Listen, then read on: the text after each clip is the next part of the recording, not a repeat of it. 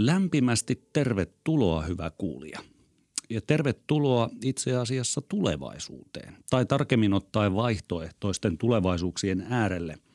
Minun nimeni on Tomi Korhonen ja tässä Business Finlandin vaihtoehtoiset tulevaisuudet podcast-sarjassa keskustelemme Suomen eturivin asiantuntijoiden kanssa siitä, mitä tämä poikkeuksellinen korona-aika meille suomalaisille ja Suomelle oikein tarkoittaa. Keskustelun pohjana toimii Business Finlandin syksyllä 2019 toteuttama laaja skenaariotyö Suomen kilpailukyvyn tulevaisuuden vaihtoehdoista ja katse siirrettiin tukevasti vuoteen 2030 ja pyrittiin kuvaamaan ja ennen kaikkea ymmärtämään näitä vaihtoehtoisia globaalin toimintaympäristön kehityskulkuja ja nimenomaan suomalaisen elinkeinoelämän ja innovaatioympäristön näkökulmasta. Näihin skenaarioihin pääset tutustumaan Business Finlandin verkkosivuilla businessfinland.fi kautta skenaariot ja niistä tulemme keskustelemaan seuraavaksi. Tervetuloa mukaan Sitran yliasiamies Jyrki Katainen. Kiitos, kiitos. Ja tervetuloa myös Euroopan hybridiuhkien torjuntaan keskittyvän keskuksen johtaja Teija Tiilikainen. Kiitos. Ja koronakesän hengessä molemmat olette mukana etäyhteyksillä. Kuten tässä nyt on useampaan kertaan todettu, niin aika poikkeuksellisia aikoja olemme eläneet. Näin lämmittelykysymyksenä alkuun molemmille. Kuinka tämä korona-aika on sujunut? Jyrki. No kiitos.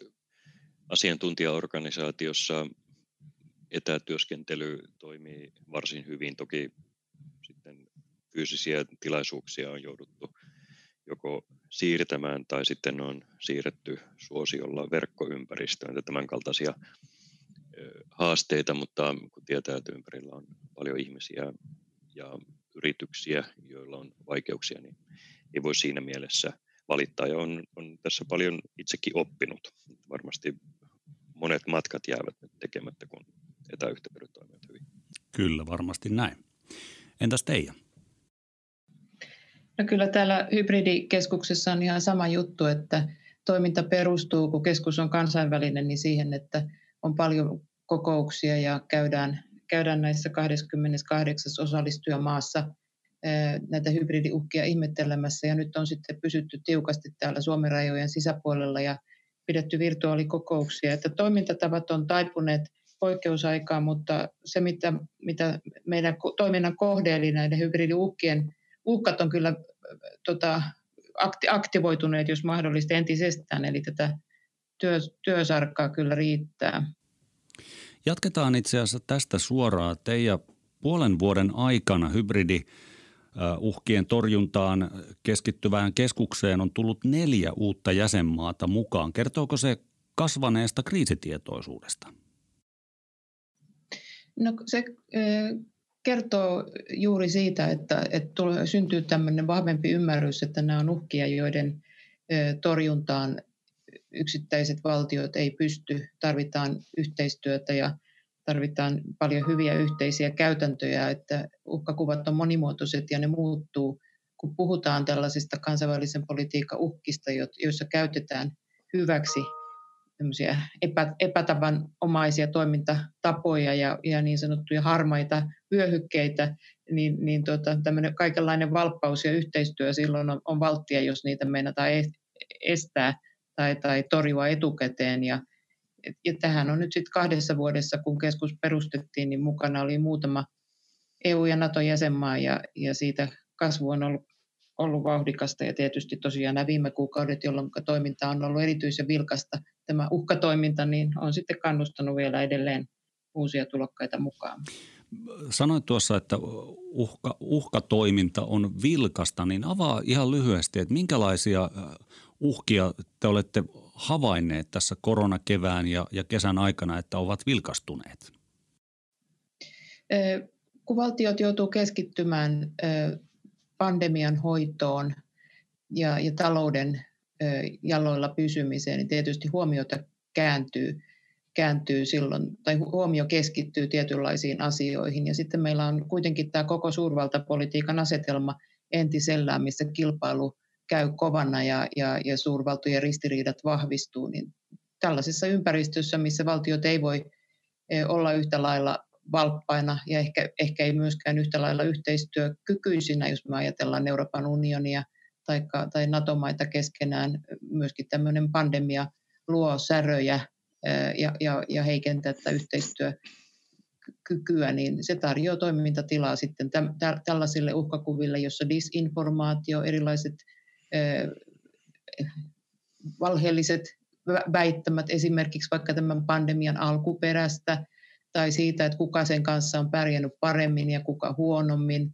Kovin paljon on nähty erilaista valheellista tietoa liikkeellä. On nähty tietoa esimerkiksi läntisten demokratioiden huonosta kyvystä hallita tätä tilannetta. Että e, erityisen vahvana on ollut juuri tämä disinformaation, virheellisen tiedon jyllääminen tässä epätavanomaisessa ympäristössä, kun on vaikea tarkastaa, että mikä on totta ja mikä ei. Sinulla Jyrki on, on äärimmäisen laaja näkö, näkökanta ja, ja katsantokanta näihin globaaliinkin teemoihin. Olet ollut sekä komissaarina, entinen pääministeri, nyt Sitran – yliasiamiehenä saat tarkastella vahvasti tulevaisuusvinkkelistä näitä, näitä teemoja, mutta mitkä ovat tämän koronan myötä olleet sellaisia kehityskulkuja, joita olet erityisen huolissasi seurannut? Sanotaan näin, että Suomessa koronahoito on mennyt varsin mallikkaasti ja, ja se on osittain riippunut siitä, että meillä on yhteiskunnassa ollut varsin vahva luottamus kansalaisten luottamus toisiinsa, mutta erityisesti kansalaisten luottamus viranomaisiin on toiminut hyvin. Ja samoin sitten yllättäen, tai voisiko sanoa yllättäen, mutta, mutta joka tapauksessa, jos vertaa keskustelua ennen koronaa käytävää aikaa, niin perinteinen media on pitänyt pintansa erittäin hyvin. Ja tuo, mitä Teija mainitsi tuosta disinformaatiosta, niin se ei minun nähdäkseni Suomessa ole kovasti päässyt jylläämään. Eli, eli voisi todeta näin, että tämä luottamuskysymys instituutioihin, kansalaisten keskinäinen luottamus ja oikean tiedon välittäminen ovat Suomessa toimineet hyvin, mutta näin ei ole ollut kaikkialla. Ja se on minusta herättänyt sitten niitä huolen aiheita. Tässä on vähän, vähän tämmöistä kilpa, kilpailua siitä, että mihin suuntaan maailmanjärjestys tämän jälkeen kehittyy. Jokaisella kriisillä on aina oma perintönsä.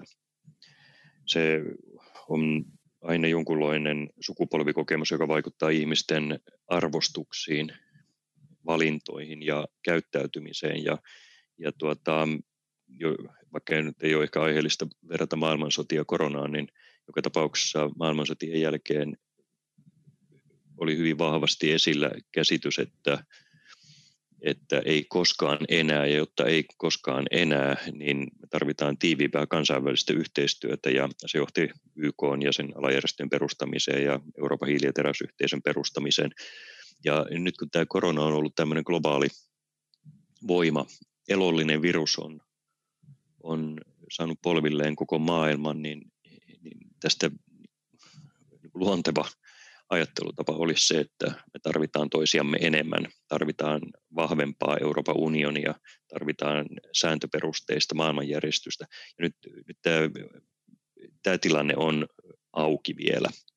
Eli, eli tuota, mitä johtopäätöksiä päättäjät ja johtajat tekevät tästä globaalista kriisistä? Onko se se, että tarvitaan toisiamme enemmän ja vahvistetaan yhdessä tekemistä vai, vai onko se sitten jotakin nationalismin nousua. Tämä oli itse asiassa äärimmäisen hyvä aasinsilta ja johdatus äh, tähän tämän äh, keskustelun ydinteemaan tai kantavaan teemaan ja se liittyy nimenomaan turvallisuuteen, luotettavuuteen, jotka ovat teemoina nousseet, äh, nousseet ehkä tämän koronakriisinkin myötä aavistuksen enemmän Framille kuin aiemmin, mutta se liittyy myös siihen kansainväliseen yhte, yhteistyöhön versus kansallisvaltioiden omaan, omaan rooliin, ja joka on korostuneesti tämän koronakriisin aikana noussut esiin. Ja tartutaan näistä ensimmäiseksi tähän ää, turvallisuuteen ja luotettavuuteen ja ehkä, ehkä sitä kautta laajemmin tähän maailmanpolitiikan, talouden ja, ja vallan tasapainoon, joka aavistuksen on ollut myllerryksessä. Kiinan rooli on ollut kasvussa, lännen ehkä – ehkä jonkin verran heikentynyt. Kuinka keskeiseksi ihan ensiksi näette tämän turvallisuuden ja luotettavuuden? Kuinka keskeisiä kysymyksiä niistä on kansainvälisessä politiikassa mielestänne tulleet? Jyrki. No, luottamus on kaikki kaikessa. Ja, ja, ja tuot, niin kuin tuossa totesin, että Suomessa se on toiminut aika hyvin, mutta ei, ei, samaa ei voi sanoa kaikista EU-jäsenmaista tai, tai jäsenmaiden ulkopuolella olevista. Tämä valtapolitiikka on ollut murroksessa ja Eurooppa on ollut tässä vähän hankalassa asemassa, koska, koska Euroopan e, tai EUn toimintatapoihin ei kuulu tahallinen sääntöjen rikkominen tai tämmöiset aggressiot kilpailijoita vastaan. Mutta Yhdysvalloilla ei näytä olevan pidäkkeitä tai ainakaan presidentti Trumpilla, eli hän on haastanut sääntöperusteisen maailmanjärjestyksen jo ennen koronaa. Ja, ja Kiinalla on myös tämmöinen hyvinkin valikoiva tapa suhtautua sääntöperusteiseen maailmanjärjestykseen. He kyllä puhuvat vapaasta kaupasta ja sääntöperusteista kaupasta ja, ja yhdessä tekemisestä, mutta he soveltavat sitä käytännössä hyvin, hyvin valikoivasti.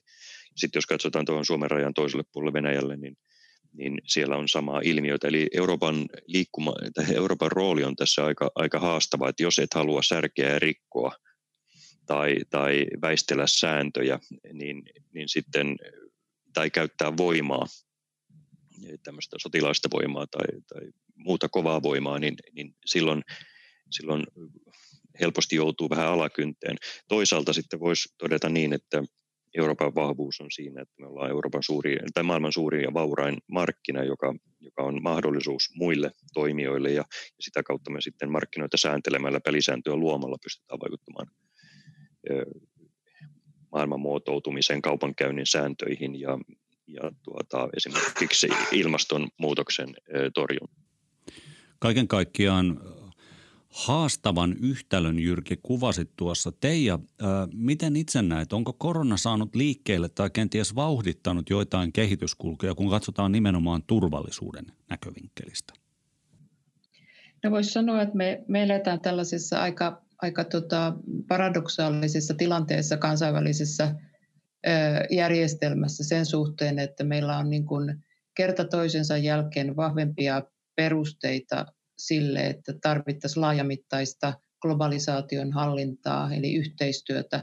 Eli ei ainoastaan ilmastonmuutokseen vastaaminen edellyttää sellaista, vaan nyt tämä pandemia on sitten toinen esimerkki ilmiöstä, joka jatkossa tämänkaltaiset ilmiöt edellyttää, edellyttäisi laajamittaista kansainvälistä yhteistyötä, pelisääntöjä, varautumista, terveysviranomaisten välistä kiinteää yhteistyötä, WHO resurssoimista. Mutta se, mitä nähdään, on aivan toiseen suuntaan käyvää, eli, eli se, että samaan aikaan maailman politiikassa eletään tällaista uutta tai murrosaikaa, jossa kansainvälisen politiikan valtajärjestelmä hakee uutta muotoa kylmän sodan jälkeisen ajan jälkeen, eli, eli sen Yhdysvaltojen ja lännen vetoisen maailmanjärjestyksen tilalle on nyt sitten syntymässä jotakin muuta, jonka täsmällinen muoto on hahmottumatta vielä, mutta se mitä nähdään on, on valtava kilpailuasetelma. Ja tämä, tämä kilpailu koskee arvoja, poliittisia, poliittisia, poliittisia järjestelmiä, eli että tässä on myöskin kansainvälisellä, kansainvälisellä tasolla, kun, kun meidän sääntöperustainen järjestelmämme haastetaan, niin se haastetaan nimenomaan uusien arvojen puitteissa. Eli, eli jos voi sanoa näin, että kun järkisyyt ja ainakin pienen valtion näkökulmasta tai kansalaisyhteiskuntien näkökulmasta tässä tilanteessa laaja kansainvälinen yhteistyö olisi valttia, jotta vastataan globaaliagendan haasteisiin, niin, niin tällainen valtiollinen problematiikka – sen sijaan tuottaa nimenomaan jakolinjoja, kilpailuasetelmaa ja kyvyttömyyttä sitten saada aikaan sitä yhteistyötä ja niitä yhteisiä pelisääntöjä, joita kaivattaisiin. Eli tavallaan kilpailu, kilpailuasetelma silloin tekee sen yhteisöllisyyden mahdottomaksi. Kuvasitte molemmat tuossa hyvin kansainvälisten instituutioiden asemaa ja roolia tässä tämänhetkisessäkin tilanteessa ja tämä heiluriliike on ollut aika tavalla – sen suuntaista, että kansainvälisten instituutioiden merkitys on päinvastoin ollut rapistumassa. Yhdysvallat vetänyt tai sanonut vetävänsä pois rahoituksen esimerkiksi WHOlta, arvostellut hyvin rajusti jo ennen koronakriisiä YKta. Trump on puhunut Naton haasteista – mitä tämän kaltainen kehitys, jos tämä jatkuisi, eli että kansainvälisten instituutioiden merkitys pienenisi, niin mitä tällainen kehitys tarkoittaisi Suomen kaltaiselle pienelle viennistä ja kansainvälisistä kumppanuuksista aivan riippuvaiselle maalle? Jyrki. No kyllähän se hyvin vaaralliselta kuulostaa. Eli Suomen vaikutusvalta näyttää kansainvälisillä päätöksenteon areenoilla tulee kaikkein vahvimmin esille silloin, kun Euroopan unioni neuvottelee säännöistä jäsenmaittensa puolesta. Meillä on yhdessä valtava vipuvoima. Jos taas sitten sopijakumppanit sanovat, että ei ole mitään neuvoteltavaa, me, me kuljemme omia polkujamme, niin silloin tietysti, silloin tietysti ei ole mitään yhteistä ja silloin itse asiassa tämmöisen sääntöperusteisen talouden sääntöperusteisen kaupankäynnin sijaan vallalla on vahvimman oikeus. Eli se, joka on vahvin, se, joka on aggressiivisin, niin se voi sitten eh, sanella ehtoja ja hyväksi käyttää tai väärinkäyttää toisten valtioiden toiveita ja, ja tarpeita ja, ja, ja, ja sitä yhteistyötä jota, jota heidän kanssa tehdään. Eli, eli tuota, tietysti pienen maa, mutta puhuisin kyllä tässä nyt ihan vähän suurempienkin maiden näkökulmasta, että kaikki ne haasteet, joita meillä edessä on, oli se sitten kaupan pelisääntöjen muovaamista tai vaikkapa kiertotaloudelle uusien markkinoiden avaamista tai ilmastonmuutoksen torjuntaa tai sitten niitä turvallisuushaasteita tai uhkia, joita tuo Teija seuraa, hybridiuhkia, niin kyllähän niissä kaikissa kansainväliset pelisäännöt on se A ja O. Että vaikka EUta haastetaan voimapolitiikalla, niin meillä silti on erittäin suuri vipuvaikutus omien markkinoittemme kautta kansainvälisen yhteisön toimintaan ja, ja sen takia meidän pitää vahvistaa Euroopan unionia näin ensi alkuun. Me olemme Suomen, suomalaisille poliitikoille tässä esittänyt toiveen, että, että nyt kun tästä koronakriisistä akuutista vaiheesta päästään eteenpäin, niin on se Euroopan vahva kehittämisen aikakausi tulossa eteenpäin, mikäli valtiojohtajat niin haluavat. Mikäli valtiojohtajat, vaikka Suomi mukaan lukien, haluaisi, että Eurooppa on vahvempi seuraavien kriisien edessä, niin nyt on se kehittämisen aika. Mä toivoisin, että Suomi asettaisi selkeät julkiset tavoitteet, miten Eurooppaa kehitetään. Hmm. Tunnette molemmat EUn enemmän kuin hyvin. Jyrki komissaarina teidän Euroopan, Eurooppa-tutkimusverkoston johtajana ja tietysti nykyistenkin tehtävien kautta sitä tarkkaan seuraatte. Teija, sinulta arviota hieman siitä, millaisena toimijana EU verrattuna esimerkiksi Kiinaan tai Yhdysvaltoihin on tällä hetkellä nimenomaan koronakriisissä näyttäytynyt? No Mä ottaisin juuri tuosta kiinni, mitä Jyrki äsken sanoi, että euro, eurooppalaisten EU-jäsenmaiden pitää vahvistaa, pitää esittää itselleen se kysymys, että haluammeko me vahvistaa EUta vai emme. Esitetäänkö Eli, näitä kysymyksiä että, tällä hetkellä mielestäsi? No, no tota, sanotaan näin, että, EU, että, että, että tällaisissa kriiseissä esimerkiksi niin EU-jäsenmaille se, että unioni on olemassa – ja, ja, ja kaikesta alkukankeudesta huolimatta tämän kriisin yhteydessä niin kykeni sitten tarjoamaan ja kykenee, varautuu, valmistautuu tarjoamaan jäsenmailleen tukea ja apua myöskin tämän talouskriisin hoidossa, niin se on sellainen voimavara, mitä tietysti tällaisilla suurillakaan valloilla tällaista yhteistyövoimavaraa niillä ei ole. Eli ne on, ne on sillä tavalla omillaan ja EUlla on tämä yhteistyövoimavara olemassa, jos sitä halutaan käyttää ja, ja sitä, sitä halutaan vaalia. Ja välillä haluaisin ehkä tässä kohtaa sanoa just muutaman sanan tästä, minkä takia tämä ympärillä oleva poliittinen ilmapiiri on niin ongelmallinen. Me puhutaan tämmöisestä identiteettipolitiikasta, missä nimenomaan tämä jakolinja nyt asettuu sitten sille välille, että onko, onko, onko tota kansallisvaltio tai val, valtiokeskeinen maailma se onnella vai, vai, vai, vai sellainen maailma, missä valtiolla on halua ja kykyä tehdä yhteistyötä. Ja tällä tehdään nyt sitten politiikkaa, jos me ajatellaan Yhdysvaltoja tai, tai Brasiliaa tai, tai Intiaa, niin, niin että se ei ole niinkään niin kuin tosiasiallista punnintaa sen välillä, että mitä on saavutettavissa kansainvälisellä yhteistyöllä, vaan siitä tulee nimenomaan poliittinen lyömäase. Se, se nähdään ihan yhtä hyvin Euroopassa, kun puhutaan liittovaltiosta ikään kuin se olisi maailman loppu. E, Euroopan unionilla tällä hetkelläkin on paljon hyvin hyödyllisiä liittovaltiollisia ominaispiirteitä. On ollut aina ja, ja niistä on ollut unionille suurta etua, mutta kun ryhdytään tekemään niillä politiikkaa, niin, niin, niin tota, ikään kuin etäännytään siitä tosia, to, totuusharkinnasta, että mikä on hyödyllistä pienille tai keskisuurille maille ja, ja mikä ei. Eli ollaan hyvin haasteellisessa tilanteessa mielestäni poliittisesti. Minkälainen tilanne ja ku, kuinka nopeasti te näette, että se suunta EUn sisällä lähtee hahmottumaan, että tähän suuntaan EU lähtee – menemään. Nythän se tuntuu, että se on, se on alituista köydenvetoa ja heiluriliikettä puoleen ja toiseen. Jyrki. Mielenkiintoinen huomio tämän korona-aikana oli se, että joissakin jäsenmaissa, esimerkiksi Italiassa, oli suurta pettymystä, että EU ei kyennyt auttamaan Italiaa. Ja, ja osa italialaisista, mukaan lukien poliittinen johto, arvosteli EUta siitä ky- kykenemättömyydestään. Mutta tuota, heiltä jäi huomaamatta se, että EUlla ei ollut niissä asioissa, missä apua toivottiin, niin toimivaltaa. Eli jäsenmaat eivät olleet halunneet aiemmin, että EU toimii esimerkiksi terveydenhuollon saralla.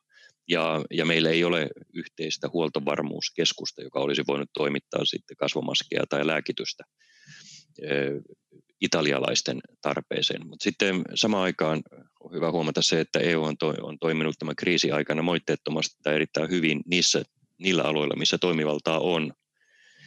Esimerkiksi sisämarkkinat ovat toimineet, että vaikka ihmiset eivät ole päässeet rajojen yli, niin tavarat ovat kulkeneet. Ei ole tullut ruokapulaa. Samoin sitten Euroopan keskuspankki on toiminut taloustilannetta rauhoittavalla tavalla. Eli tuota, on totta, että eri suuntaan vetäviä voimia on, mutta niihin politiikassa aina on, niin myös Suomen sisällä on. Tämä, tämä EU, mihin suuntaan EU tulevaisuudessa menee, on puhtaasti jäsenmaiden johdon ja myös kansalaisten tahtotilan varassa. Ja sen takia mä toivoisinkin, että, että Suomenkaan ei tarvitse välttämättä odottaa, että Ranskan presidentti kertoo, mihin suuntaan pitää mennä, vaan meillä voi olla myös omia ajatuksia.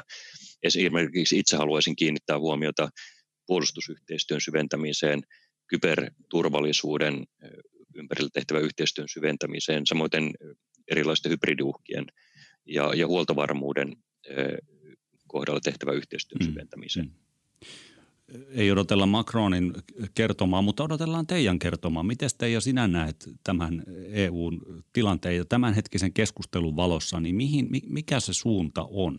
mihin näyttäisi Eurooppa tällä hetkellä menevän? Meillä on hyvin epäselvä tilanne senkin suhteen, että e, tosiaan edelleen eletään tilanteessa, jos yksi suuri jäsenmaa on irtaantumassa. Se on periaatteessa eronnut, mutta, mutta se, että mikä sen suhde, eli Iso-Britannian suhde unioniin sitten tulevina vuosina tulee olemaan. Se on hyvin tärkeä kysymys, eurooppalaisittain hyvin merkittävä valtio, jos ajatellaan, että sotilaallinen suurvalta. M- m- miten tämä yhteistyö tälle välillä asettuu, ja tämähän nyt näyttää hyvin, hyvin, hyvin huonolta, eli koko eroprosessi oli hyvin kivulias ja eikä jatkoneuvottelutkaan ole olleet yhtään se helpommat. Eli, eli on, on on haasteita myöskin siinä suhteessa, että miten, hmm. miten tavallaan EU asemoi itsensä sitten tähän eurooppalaisen politiikan keskiöön, mitä mielestäni sen pitäisi tehdä. Ja todellakin on hyvä, että Euroopasta löytyy poliitikkoja, jotka katsoo sen niiden seuraavien vaalien yli, koska monet poliitikot katsoo niihin seuraaviin vaaleihin asti ja miettii, että minkälaisella Eurooppa-politiikalla sitten kerätään kannatusta kotimaan vaaleissa. Ikävä kyllä se on. Usein Eurooppa-politiikka, joka ei ole rakentava unionia kohtaan, mutta ne poliitikot, jotka katsoo, katsoo niiden seuraavien vaalien yli ja näkee sitten sen pitkäkestoisemman arvon unionin vahvuuksissa, ja nimenomaan Suomen kannaltahan tämän näkökulma pitäisi korostua, eli, eli se, että unionilla on vahva tulevaisuus, sitä voidaan kehittää jäsenmaiden tarpeiden mukaisesti toimivana yhteistyöjärjestelmänä globaalissa asetelmassa, niin sille se koronakriisin alkuvaiheessa oli ihan merkille pantavaa, että myös liittokansleri Merkel tapas tai olivat neuvotelleet Macronin kanssa, niin totesi, että, että euro, kansallisvaltioiden Eurooppa ei pysty ratkomaan globaaleja turvallisuushaasteita. Ja, ja tämä nyt ei kauhean suuri uutinen ollut, mutta joka tapauksessa se sanoi ihan, ihan suoraan, kun tuosta te, Teija hahmotteli, että mihin suuntaan Eurooppa kehittyy, niin nostaisin yhden lisäteeman tähän Euroopan Green Deal, eli ilmastonmuutokseen ja kestävään talouskasvuun tähtävä ohjelma on yksi eurooppalaisittain, mutta myös ihan globaalisti ajateltuna suurimmista muutosvoimista.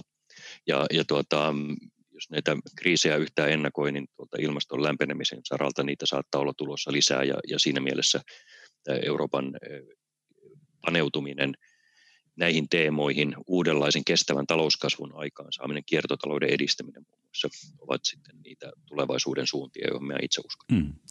Tuossa äh, puhuttiin hyvin siitä, että miten tarve olisi siirtyä tietyllä tavalla lyhytnäköisestä pitkäjänteisempään työhön, nostaa hieman sitä katsetta. Ja tämähän oli tismalleen sitä, mitä Business Finlandin skenaariotyössäkin tehtiin. Nostin, nostettiin katsetta sinne vuoteen 2030 ja itse asiassa kiinnostavalla tavalla tässä skenaariotyössä yhtenä mahdollisena kehityskulkuna tunnistettiin juuri se, että kriisien kautta sopimuspohjaisuus voimistuisi. Tietynlainen siis demokratian voittokulkuskenaario sitaateissa, joka, joka nousi siellä esiin. Itse asiassa aika vahvana. Miten, jos pysähdytään tähän hetkeksi, niin mitä tällaisen uuden sopimuspohjaisuuden syntyminen teidän mielestänne vaatisi toteutuakseen? Teija.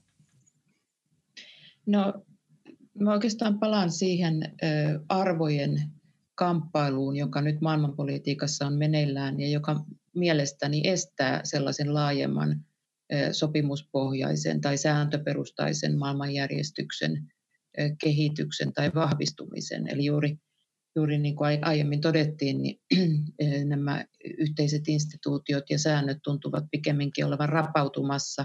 Niihin ei sitouduta tai niistä irtaannutaan tai niitä rikotaan, kun että ne vahvistuisivat. Ja, eli meillä on, meillä on se, se ikävä tilanne, eli, eli maailmanpolitiikan johtovaltiot ovat keskenään eri mieltä siitä, että minkälaisten arvojen varaan yhteinen maailmanjärjestys tulisi rakentaa. Ja, ja se tuottaa sitten näitä ristiriitoja yksittäisten kansainvälisten instituutioiden tai, tai, tai sääntökokonaisuuksien osalta. Eli, eli jonkunlainen konsensus, jonkunlainen keskinäinen luottamus näistä yhteisistä tarpeista ja siitä, että mitä, minkä, mitä ne edellyttää meiltä yhteistyön puitteissa, niin se pitäisi ensin saada aikaan. Ja näin kyllä tällä hetkellä, jos katson YK suuntaan tai katson nimenomaan vaikkapa nyt tämän WHO tai, tai vaikka globaalien ihmisoikeustoimijoiden suuntaan, niin aika vaikeana sen, että Kiina, Yhdysvallat, Venäjä ja sitten Euroopan unioni olisi näistä arvoista samoilla linjoilla. Mm.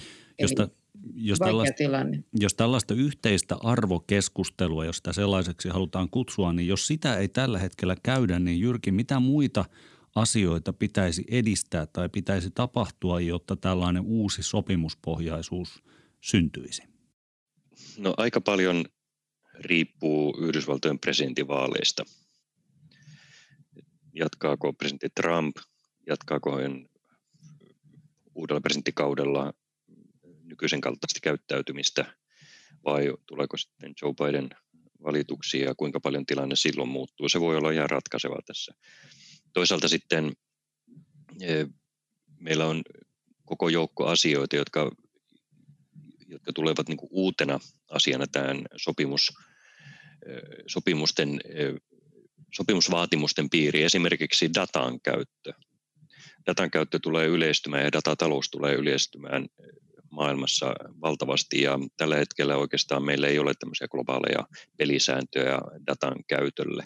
Ja tässä varmasti tämä arvoeroavaisuus näkyy, näkyy hyvinkin, hyvinkin paljon. Eli siinä taas sitten ehkä vaaditaan samanmielisten maiden, tässä katsoin lähinnä Japanin, Yhdysvaltojen ja EUn yhteistyön suuntaan, niin haasteeksi se, että jos nämä kolme isoa, isoa markkinaa pääsisivät yhteiseen käsitykseen, miten datataloutta edistetään, mitkä ovat ne eettiset periaatteet, mm. joiden mukaan ihmisten dataa käytetään, niin se voi sitten tietysti vaikuttaa myös Kiinan toimintaan jollakin aikajänteellä. Kiinalla on täysin toisenlainen käsitys datan omistajuudesta mm. esimerkiksi. Jos tähän loppuun vielä, vielä lyhyesti äh, summataan, takana on tosiaan kummallinen koronakevät ja nyt edetään keskellä erilaista kesää ja, ja jos tuonne eteenpäin ei edes niin kauas kuin 2030 vuoteen katsota, vaan katsotaan ihan tuohon meidän syksyyn, niin kovin sumuinen syksy on edessä. Minkälaista loppuvuotta odotatte, minkälaisia teemoja odotatte nousevan keskustelu, jos lyhyesti tähän loppuun vielä summaatte? Jyrki. Jos mä pistän tulevaisuustalon johtaja hatun päähän, niin voisi todeta, että se on totta, että meillä on sumuinen tulevaisuus. Ei tiedetä, tuleeko toinen aalto, mutta, mutta kyllähän tämä korona on myös tarjonnut valtavan paljon uudistumis, positiivisia uudistumisen mahdollisuuksia. Ja, ja mikään voima maailmassa ei pakota meitä palaamaan lähtöruutuun, eli siihen kehitysasteeseen, missä oltiin vielä heinäkuussa, kun kuitenkin tarkoitus on mennä eteenpäin. Ja tässä nostaisin nyt vaikkapa digitaalisen digi, digiloikan uusien palvelujen synnyttämisen digitaalisille alustoille. Tai sitten se, että nyt kun elvytetään taloutta, että se elvytyspanostus kohdistuisi kestävän talouskasvun vauhdittamiseen aivan toisessa mittakaavassa kuin vielä alkutalvesta ajateltiin. Eli, eli sumua on kyllä, mutta tuota, paljon mahdollisuuksia myös mennä eteenpäin. Mm. Entä teidän? Juuri mä olen samaa mieltä siitä, mitä Jyrki sanoi, että paljon varmasti tästä kriisistäkin jää, jää, jää meidän osaamiseen ja muistiin uusina toimintatapoina ja myöskin sellaista, mikä on sitten hyödyksi, hyödyksi esimerkiksi ilmastonmuutoksen torjumisessa. Ehkä sellainen yksi asia, jonka mä toivoisin, että myöskin tästä kriisistä opimme, niin se on se yhteisen varautumisen arvo. Eli jälleen kerran taas, vaikka kuinka puhutaan, että on pandemia riski, unionin puitteissakin on, on ollut hyvin, hyvin keskeinen uhkakuva tällainen iso pandemia, mutta sitten vasta kun se oikeasti iskee, niin silloin nähdään, että mikä se yhteisön varautumisen arvo on. Ja nyt osataan punnita sitten tämän kokemuksen jälkeen myöskin sitä, että mitä olisi pitänyt olla olemassa, miten olisi pitänyt toimia ja toivottavasti sitten otetaan siitä se oppi yhteiseen kokemusvarastoon ja, tietysti ihan Angela Merkel nosti esille jopa sen kysymyksen, että, että antaako tämä aihetta unionin sopimuspohjan muutoksiin sillä tavalla, että voidaan vahvistaa EUn välinevalikoimaa sitten tulevien pandemioiden varalta. Eli kyllä mä jollakin, jossakin yhteyksissä näen, että tämä myöskin sit tukee sitä, vahvistaa yhteistyötä ja toivon, että erityisesti EUn puitteissa se näin tulee tekemään yhteistä hmm. varautumista tuleviin haasteisiin. Eli edessä voisi vaikkapa olla mahdollisuuksien syksy. Suuret kiitokset teille molemmille aivan erinomaisen kiinnostavasta keskustelusta ja oikein hyvää kesänjatkoa. Ja sinulle, hyvä kuulija, suuret kiitokset mukanaolosta.